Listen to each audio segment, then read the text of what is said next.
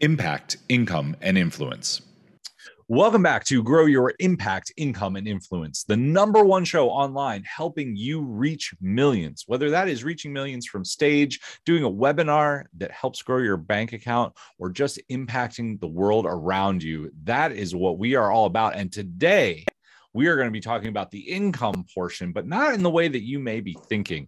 I am joined by Lee Murphy, who is a fiduciary. Now, that is not a financial planner. A fiduciary is something completely different. If I've got your curiosity up, that's good. We're going to dive into that here in just a second. But he specifically helps people plan for retirement in a way that is easy. He's not somebody who takes a huge percentage or does any of the sleazy tricks you may have heard about from other retirement planners. We'll put those in quotes. Lee, welcome to the show. How are you doing today?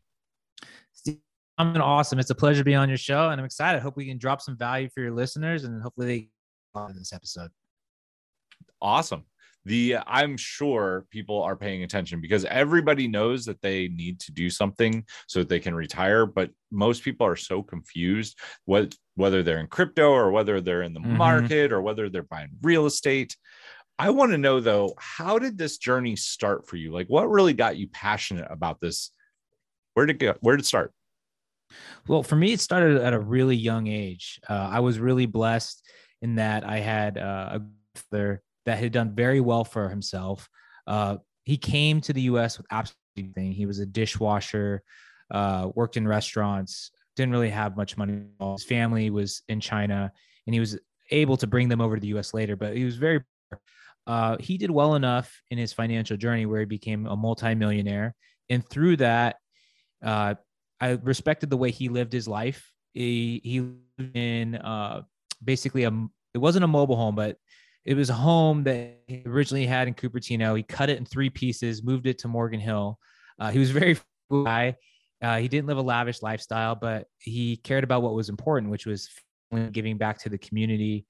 And uh, growing up, he gave my uh, the ability to go to private school. He helped out my mom and dad with, you know, their first home purchase, other things financially. And uh, you know, money isn't the end all be all, but it sure helps and it's an amazing gift when you can give that back to those you care about. So he was the reason that I went down this path.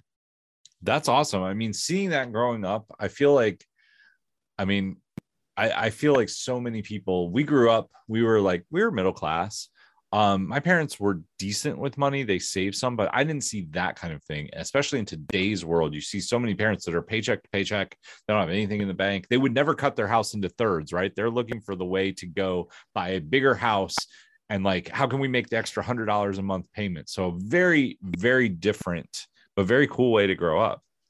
Oh yeah. I mean, he, he was such a role model. I mean, was very wealthy, but you would never know um, it's because you know he he lived in a way that you know he he was kind of a minimalist in a lot of ways. He just he lavish things. He just cared about what was important, and I tr- I strive to be like that. That's I mean that is really really cool. One of the things that I've noticed, um, I've interviewed more than 250 millionaires now, and one of the things that I've noticed is like some of them have really nice things, but more often than not, like if you've read The Millionaire Next Door, like they're fine just hanging out and like they have one or two things that they really like they might spend money on but most of them drive an f-150 mm-hmm. or you mm-hmm. know a toyota corolla like they're not out they're not driving the flashy lambos they're not driving you know the rolls royce grant cardone looking at you yeah. um you know they're just they're normal people but they sleep so much better at night because they have stability and ultimate security. Yeah, absolutely. That's part of the trick to for most of the people that are out there. It's about trying to quantify the life that you want to live, free from all this excess of wealth and material stuff. Excessive wealth and material stuff, that's what holds people back. Um, so, learning that part early on, or even if you're later on, it's going to make you so much better moving forward. So, talk to me a little bit about what you learned becoming a fiduciary because t- first off define the difference between a fiduciary and a financial planner for me well i mean financial planners can be fiduciaries uh, but when you know most people talk about being a financial planner it's basically putting together a financial plan Does it necessarily mean you always have to act in the best interest of the people you serve? No, it doesn't. So a fiduciary has a legal obligation to act in they work for their best interest every single time. And there's more oversight. Um, there's a lot more rules, but overall, it's best for the client. So for me, on my journey, I wanted to figure out what is going to be the best for clients. And so I figured, you know, going to be a little bit more work to be a fiduciary. Um, there's going to be a bit more headaches dealing with compliance, but it is really important, um, especially after 2008 what happened when they didn't work with fiduciaries. So in the financial advising, um, 85% of the industry is full of what we call registered reps, and their main is to service the broker dealers that they work for. Only 15% of the industry actually in that fiduciary status. So, you know, who are who if you're looking to work with someone or someone existing ex, right now existing uh, relationship, make sure you try to work with a fiduciary moving forward because they're the people that are going to have your best interest at heart. Okay, so hang on a second. I want to unpack that. I know the difference, but I can hear people listening being like, "You're getting into techno speak. I don't understand." When mm-hmm. you're a rep, you are selling a financial product, usually getting paid on commission, and your first objective is to sell the product for your broker not yep. to put your customer first. What you're saying is a fiduciary, their number one thing is to put the customer first no matter what. So, how do you get paid that is different from a rep?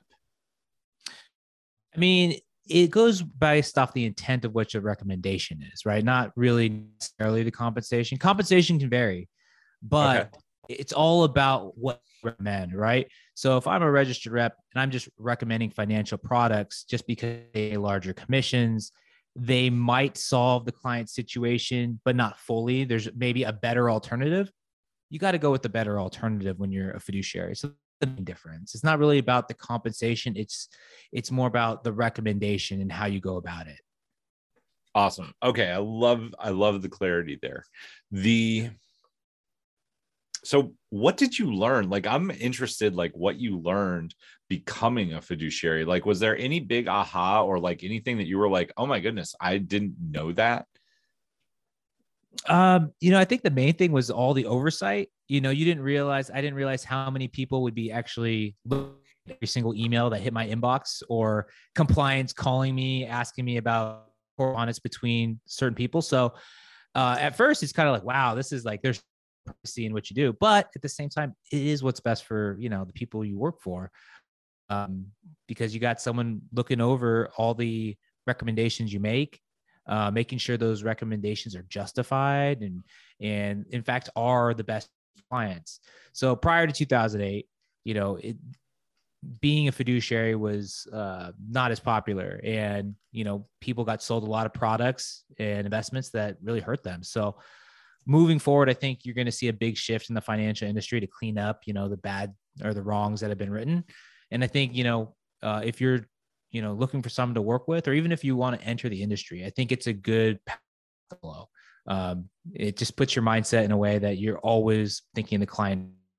Yes, there might be a commission product out there or uh, a strategy out going to pay the, the bank a lot or the or the rep a lot, but that's not what you're supposed to do. It's client first always.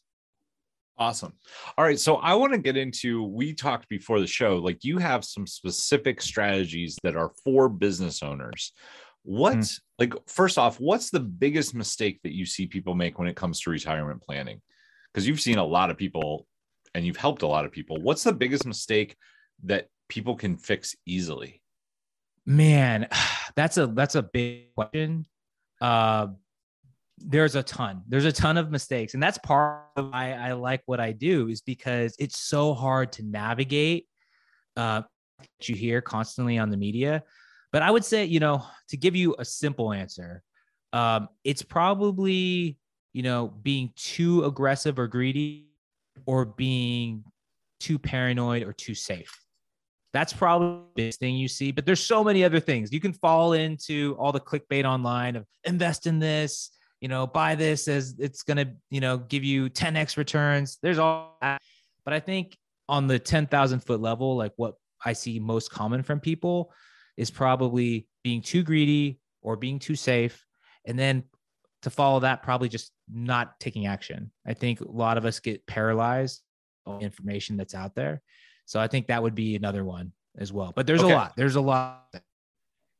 All right, so I'm going to unpack those just a little bit more. So what I if you could see this on YouTube, being too greedy is over here and being too like scared to take action is over here. So Mhm. what does being too greedy look like? Like just jumping at anything, trying to only do the uh the 10x to 100x? Like what's Yes. the so being too greedy the, being too greedy involves you are if you're online and you see a pop-up of this person that made a lot of money and it piques your you might be getting too greedy uh, if you start look if you start googling how to quick you might be getting too greedy so those are all things that you see from the people that are constantly trying to pick the next stock um, although you know stock picking and trading is held in you know this really uh, high regard society, but no one looks at the data behind the outcomes of stock picking and they're terrible. They yield terrible results.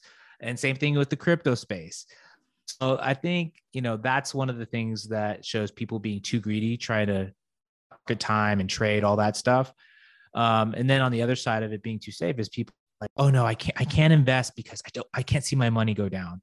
And unfortunately, you know, to get return, to get reward, you have to take a little bit of risk, right? But you have to make sure it's reasonable. So it's kind of like the Venn diagram, right? I feel like the best investors, they're not one side or the other. They're just kind of got that sweet spot in between. That's I mean that's awesome. I can relate. I mean there was a there's a person that's in my family that refused to put any money in stocks ever because it's going down and like I sat down and I showed her like your money is losing value due to inflation. And Mm. she said nope, I just like you can't you can't convince she legitimately said at the kitchen table, you can't convince me of that. The money is in the bank account. So, like I that's a tough one. So okay, we covered too greedy, we covered too safe. We kind of got that sweet spot in the middle. What I want to ask is like what's the so not taking action. I think a lot of people do this because they say if I put $100 a week away, it, it, at the end of the year I'm going to have $5,000. I could use that money right now what is there a trick that you have to get people to start investing or to start saving? Like savings rates in america are well right now due to covid it's actually kind of funny. They're the highest they've been in 20 years is what i've been told. You might Mhm. have an argument to that but is there something easy to get people to start taking action I mean, it's as simple as setting up, you know, an automatic savings plan through your bank. I mean, I, it's as simple as it sounds. It's one of the most beneficial tools, but also knowing what that number is you should be saving. So I'm a big proponent of the 50, 30, 20 savings principle, which is uh, 50% of the money you bring in, that should go to your essentials. Uh, 30% should go to your fund money or your discretionary, and 20% should go to saving and investing. I think that's a so looking at your budget and seeing exactly what that number should be is the starting point. So I think one mistake is people just pick they say, "Oh, I'm just going to pick 100." That's better than nothing, but you might grow at a snail's pace and you're not really being disciplined in your financial growth. So I think the percentage if you are trying to build wealth. If you're in retirement, I recommend for the people I work with to try to save 5% of their money but figure what that number is for you and make sure it's working out. Like just don't a number, pick the number that fits your financial picture. And then make it don't think about it. You need to do it every single month. Set it up so you don't think about it. That's where people get the best results. There's so many people that are like, "Oh, I'm going to start it next month." You, t- you see them 10 years later and they haven't done anything. They have nothing to their name. It's always, "I'm going to do it. I'm going to do it." So that goes back to the whole thing of just not taking action. Take you have to take action.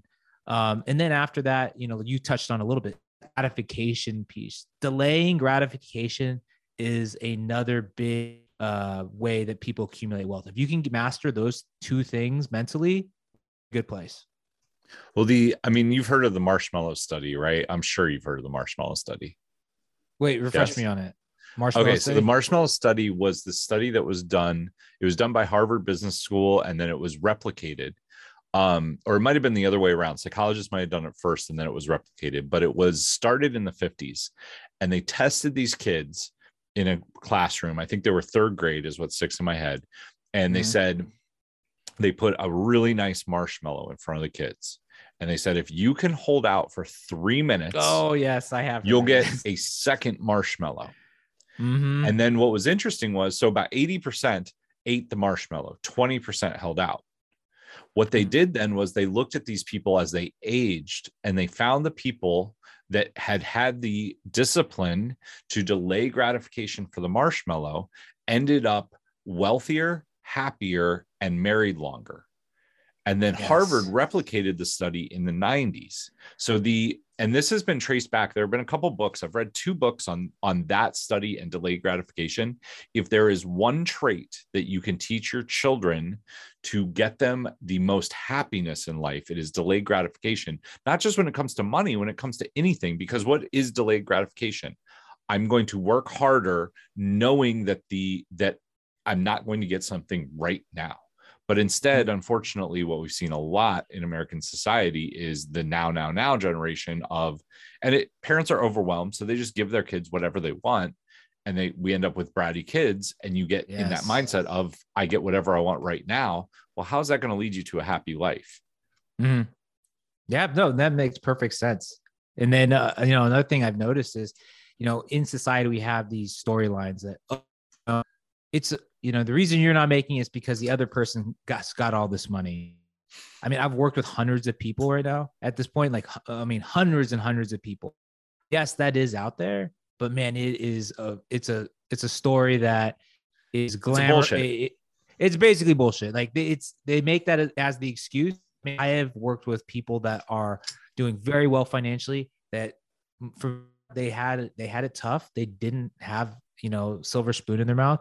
They just right financial moves, and uh, it's really cool to see. So you you can you can get financial freedom, and it comes down to what exactly what we're talking about. You know, being able to delay instant gratification and do the right things with your money.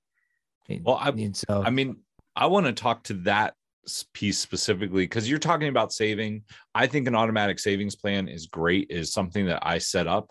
It goes into a bank account that is at a separate bank that I do not check, that I do not have a Visa card for, I do not have a check for. Like, there's no way I can get to that money unless I do a wire Mhm. and it's kept like that on purpose and then from that that automatically goes into investments the if you're listening to this though and you're like but i am maxed out i spend every penny that i make this is the thing with delayed gratification we we always like we're like what's the nicest car i can drive what's the nicest apartment i can afford what's the biggest the i love going out to eat but I Mhm, will tell too. you, like I have, there are people I know here in Austin that are living paycheck to paycheck that are stressed out of their mind about money.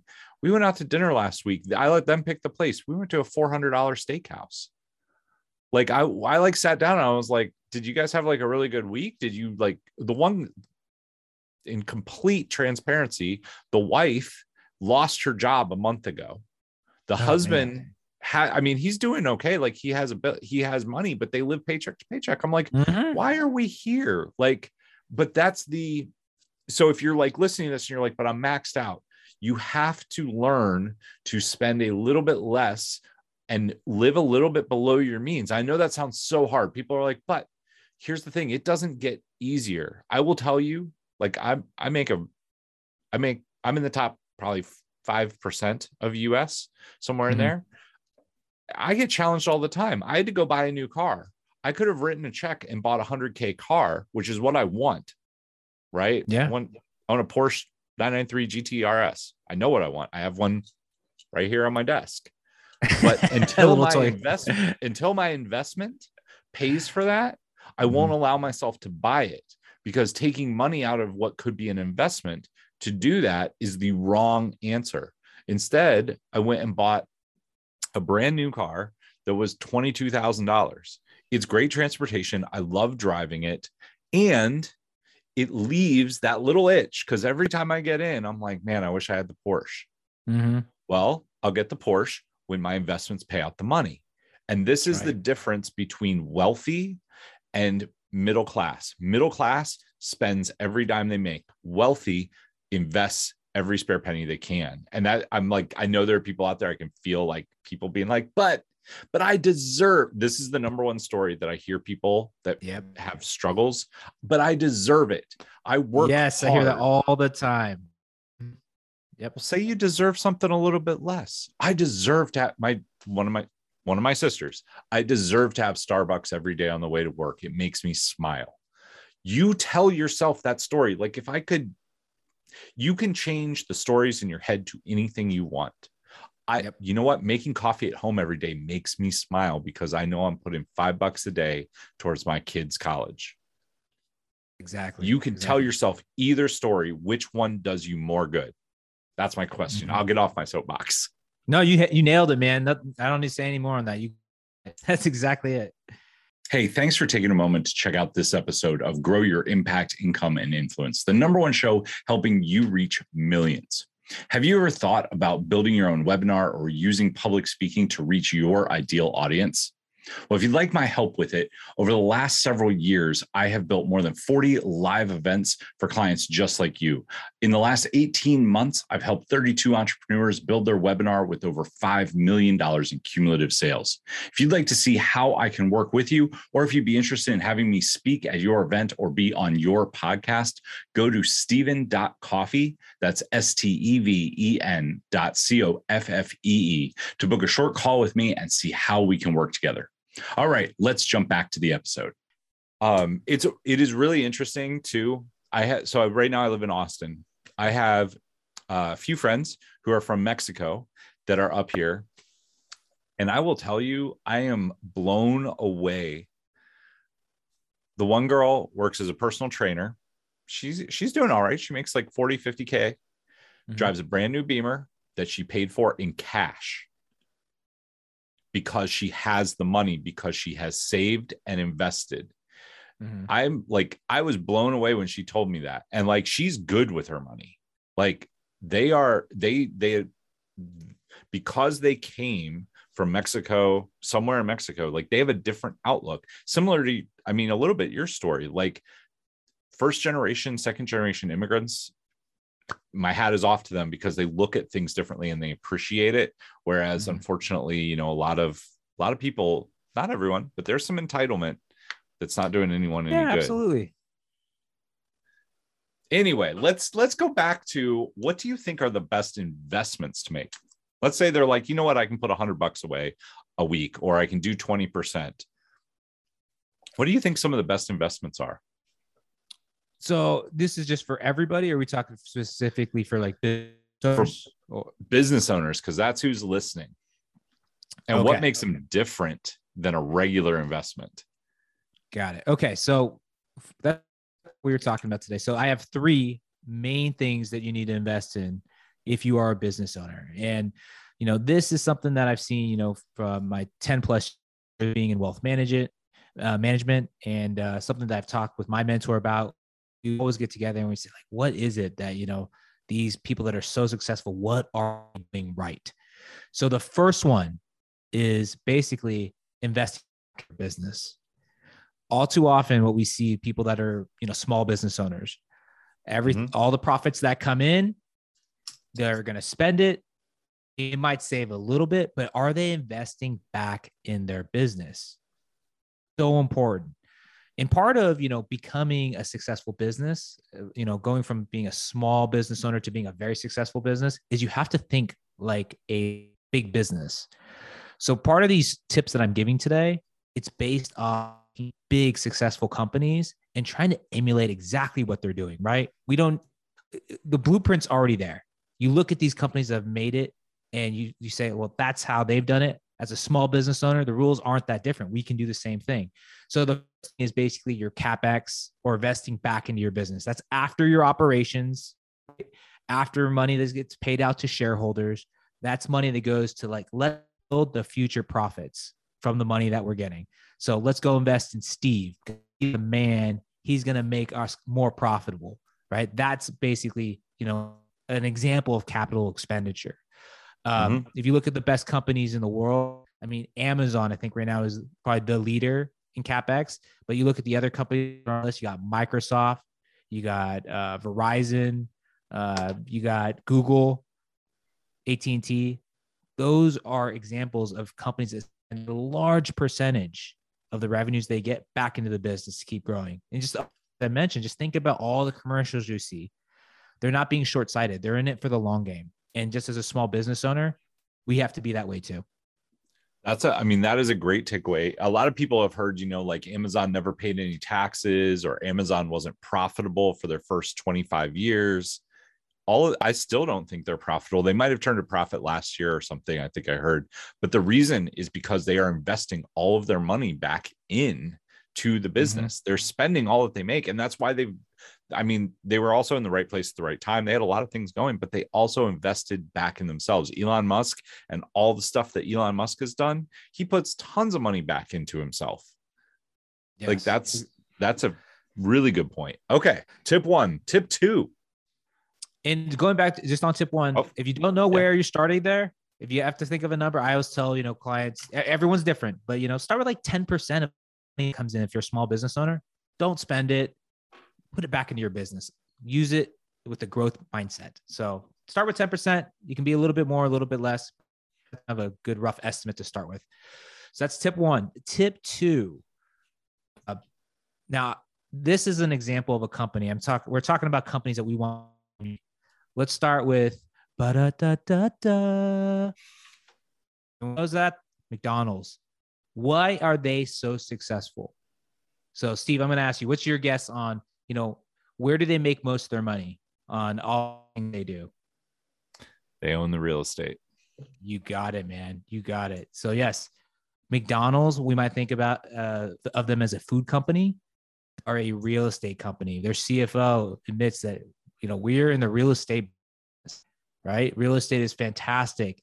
It, it let, lets you leverage your money uh, grow your money. Um, and the reason they have the hamburgers, it's just a great source of revenue for the tenants to pay to pay the real estate bills. So, That's, yeah, that I mean the I knew this answer because I've studied McDonald's, but like if you're listening to this and you're like, hang on, I don't get it. So here's the thing: all McDonald's is to illustrate Lee's point. McDonald's sells hamburgers the same way apartment buildings fill their apartment buildings with tenants. All the hamburgers mm-hmm. do is pay for the real estate so that it's break even or cash flow positive. If it's cash flow positive, that's awesome. And you're like, how does that work? The franchisee, the person who bought the McDonald's franchise, owns the McDonald's building and all the employees and the cash flow. But McDonald's owns the property and leases it to the franchisee. Through doing mm-hmm. that, McDonald's is growing the equity. Imagine buying a piece of property in downtown Chicago in 1958, 1959 mm. for $3,000. And that piece of property is now worth, I don't know, 20 million probably easily. Mm-hmm. Yeah. And McDonald's corporation owns the property. The building is owned by the franchisee franchisee who has to pay the upkeep has to pay the employees has to do the work and they're selling hamburgers and if they make money on hamburgers great. It's a pot it's a great business and they do. Mcdonald's to their credit build a system that cash flows. But mm-hmm. if it didn't it wouldn't matter because mcdonald's still owns the asset of the real estate. Absolutely absolutely. And you know to to a little granular about this a lot of people might say, well, I own my house. Now, in the financial world, what I've seen is there is a you know a lot of financial uh, advisors out there that don't understand real estate. I tried to, you know, make myself different in that, you know, to really understand like where people grow their wealth. And it's amazing when you see all that's out there, especially in the Silicon Valley. That's where I'm at. All the people that are millionaires, a large majority of it comes to the fact that they did estate. Now, not just owning a home, that's that's a good start. So a lot of financial people might you're better off investing in the stock market. Not to and and you know what? If you're if I'm taking my primary residence versus the market, I'm going with the market. But there's a bigger picture here. Being a real estate investor and you know having other people pay your mortgage that's a powerful concept using the ability to leverage the money to get an asset that's going to give you a great rate of return. It's a bigger, it's that's where people miss the picture. And so McDonald's is prime example of all that. And so I believe, you know, as someone that's trying to give people the best advice, you have to get is become a real estate investor in your path. And, you know, with all these with business owners, diversification is so important. You know, I talked about, you know, uh, investing back into your business and how important. But you also have to think about like the chance of failure for your company. We have realistic. I believe it's after five years, about 45% of businesses fail. Mm-hmm. That's those that's that's the reality of, of the game that we're in. After 50 years, only 25% will be around. By diversifying these other things, that's that's your safety blanket right there. It's going to make you more more money and it's going to diversify all that risk of being in business. And real way to do it. Awesome. I, I think that is 100% true. And I think people like I, business owners are probably like, but I'm busy doing business. How do I manage that? Like, there, what's really interesting to me right now is there are a lot of vehicles out there that allow you to invest in real estate that are hands off, where you're still going to see a 10 to 15% return. Mm-hmm. You also get depreciation, which is cash flow in reverse, which is great. We won't get into all of that on the show, but there, trust me, Leah is 100% correct. Real estate, good place to go. All right. Tip number three. Give you a drum roll. So, tip number three. And let's see, since you did so good on the last question, I'm going to throw you another one, Steve. Okay. Okay. So, I'm thinking of another very successful company. And part of their business model is they invest in other successful companies. You, can you think of this company? And I'll also give you, they have the highest stock price that's out there the highest uh, uh, Berkshire Hathaway. You got it. Oh my gosh, Steve. I on your show. You're a smart man. Um, yes, exactly. I think last time we checked, it was around four fifty thousand odd dollars for their share. But Berkshire Hathaway, Warren Buffett, any heard him? If you if you ask anyone who is the man, the person that is the best investor ever, 90% of people are going to say Warren Buffett. And with good reasons, he has this ability to spot value. So the third thing is value investing, right? And that's picking out great companies, picking the stocks of great companies. And we rely on four components in this value and what I call value. So it's size. You look at the price of the company, you look at the profitability, and lastly, you make sure that you're buying high quality. Uh, now, going over these all in a little bit of detail, the price uh, is based off you know, finding something that is discounted and has this large ability to appreciate in price. Um, so size is another component. You, can invest in large companies, but also small companies uh, generally will get a bit more return. But you want to make sure the profitability is there of each of these investments, and all that you're going to have high quality.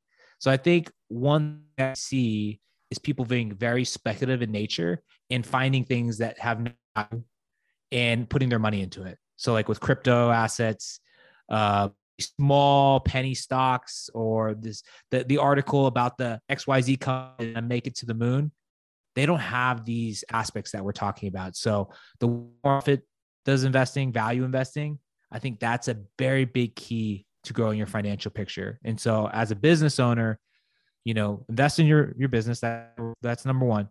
Get real estate, and then also invest in other great companies know, uh, through you know financial advisor setting up your own account.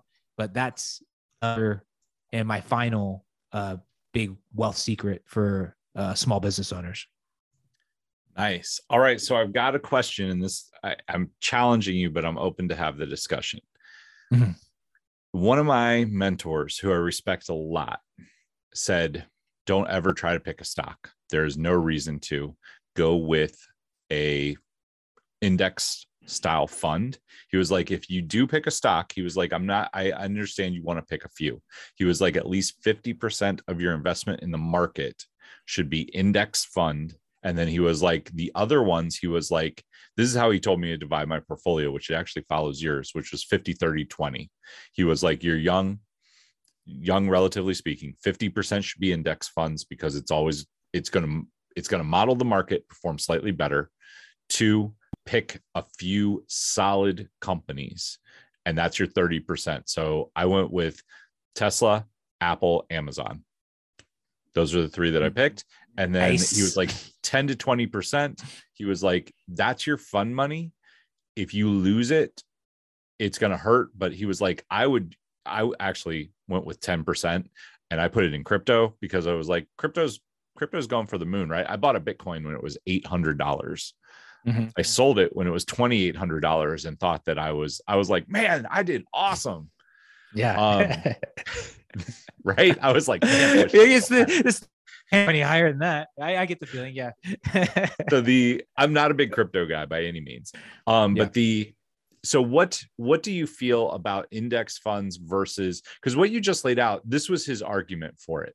He said where are you best? What's your best skill? And i said public speaking. He said what's your second skill? And i said strategy. So what's your third skill? I said sales. And he said none of those are stock picking. How long mm-hmm. do you think you would have to spend to pick a good stock? And i said oh a lot. And he was like do you understand the market? And i i feel like i read i read some stuff about it but he's like do what you're good at. He's like, if you put the 10% of time that you would have to put into picking a stock into your business, which one is going to yield better returns? He was like, just do that. Mm-hmm. And I was like, that's a hard, that's, that was his argument. And I accepted it. Mm-hmm. Mm-hmm. So I would say that you're our mentor and going the whole, like, you know, stock picking is not your thing. I'll tell you what, people that are in the financial industry, stock picking ain't their thing either. Because the stat, their stats don't lie, man. Like they, I mean, you get these people that are from Harvard, Yale, uh, MIT, smartest minds in the country, and they might do good one as uh, the averages come and more years compile on other years, their returns, you know, get decimated when compared to the market. So I am kind of right there with you in terms of like stock picking.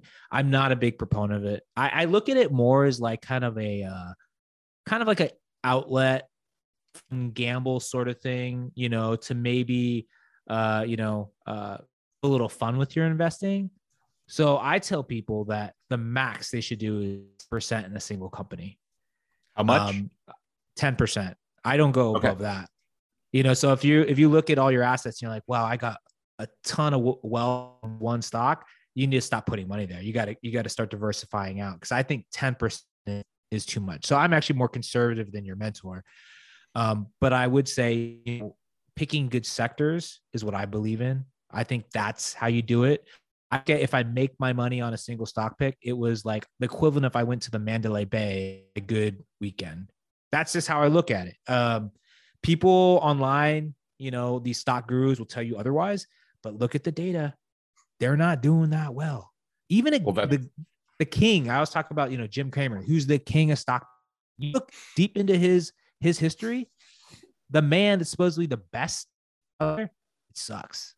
That's the truth. That's the truth. So the you know, is... a good financial advisor is knowing, you know, uh, or financial professionals knowing what you can't do. And like I can't pick stock better than anyone else. You know, I mean, maybe I have a little bit of I, I'll stay away from the crap. But but on that, I mean, not getting anything else better. So exactly what you said, believe in the sectors, uh, believe in you know the low cost of the funds, and you're gonna and that's gonna be a good path. Awesome. So in I all these things we're talking about, like with, with that the value, you can get those in you know indexes and funds and that sort of stuff. That's awesome. I mean the I mean you shared a wealth of information. You were pretty honest and straightforward, which I greatly appreciate. I have a pretty good nose for BS, and uh, I appreciate your honesty. If people wanted to reach out to you, how do they work with you? Like, how does somebody do they sit down? Do you have a few discussions? How's that process look? I mean, it goes back to just figuring out what people want, uh, their financial goals. That's that's how every discussion is. If people want to talk about it, doesn't cost anything. I'm always I always love hearing about what people are trying to do financially. Uh, so if you want, you can reach out to me. Um, and you can look at thefreeretiree.com. That is our podcast. So uh, for people that are trying to, you know, advancing in their career, uh, building wealth, uh, you know, learning from successful, like very successful people. I mean, we, we've had guys like Steve on, you know, I don't know if you know that guy, but he's absolute just genius. So check that, check out our podcast if you got a long drive. And then uh, if you Google that, find me, Lee Michael Murphy, and you can reach out to me. I'm happy to talk with anybody. Awesome. So we are going to link his podcast, The Free Retiree Show, down in the show notes. We're also going to put, do you want your email in there? It's up to you. I'll put your email in if you want. Sure. You can, you can put, uh, you know, just put an admin at the freeretiree.com. You know, that my, awesome. my assistants will let me know that you dropped us a line. Okay. There we go um that will get you in touch with lee he'll have a conversation with you it's free it costs nothing and it could be one of the smartest decisions that you make because if it gets you started on your retirement goals now think about where you'll be 20 years from now you know absolutely don't procrastinate if that's remember i said you asked me what the big big mistake was i think just procrastinating not taking action. That's worst. So whatever you do it doesn't need to be me. Just take action please. This job drives me crazy how many people just talk and then they don't they don't do anything you know? So i'm all about taking action. One of uh one of my very first college professors told me he was like ideas i was an art student. Let's let's talk about that as an investment. Maybe not. But he was like ideas ideas are cheap actions are the only thing that matter and you can sit here, you can listen to this, you can talk about it, you can say, I should, I might, I may, I will, but just click down the show notes, send them an email. It's not going to hurt you to get on a phone call, and it probably will be the best decision you can make because it will lead to you taking action and getting a retirement account set up. Lee, I want to say thanks for coming on. It's amazing being on your podcast and like thank you, man. Thank you for all the good insight that you listeners. Um, um, it's just a pleasure to be on your podcast. No worries. It is my pleasure. To everybody else out there, until next time, take action, make money, and change lives. And while you're at it, set up a retirement account. We'll Boom. see you next time. awesome. Thanks for checking out today's show. Do you want the fast and easy Cliff Notes version of the actionable steps from today's episode? If so, go to actionbullets.com and download yours today. Also, if you're looking to start using story selling in your business and have stories do 90% of the hard work for you, grab my free course at storyselling.how today. Till next time, take action, change lives, and make money. We'll see you soon.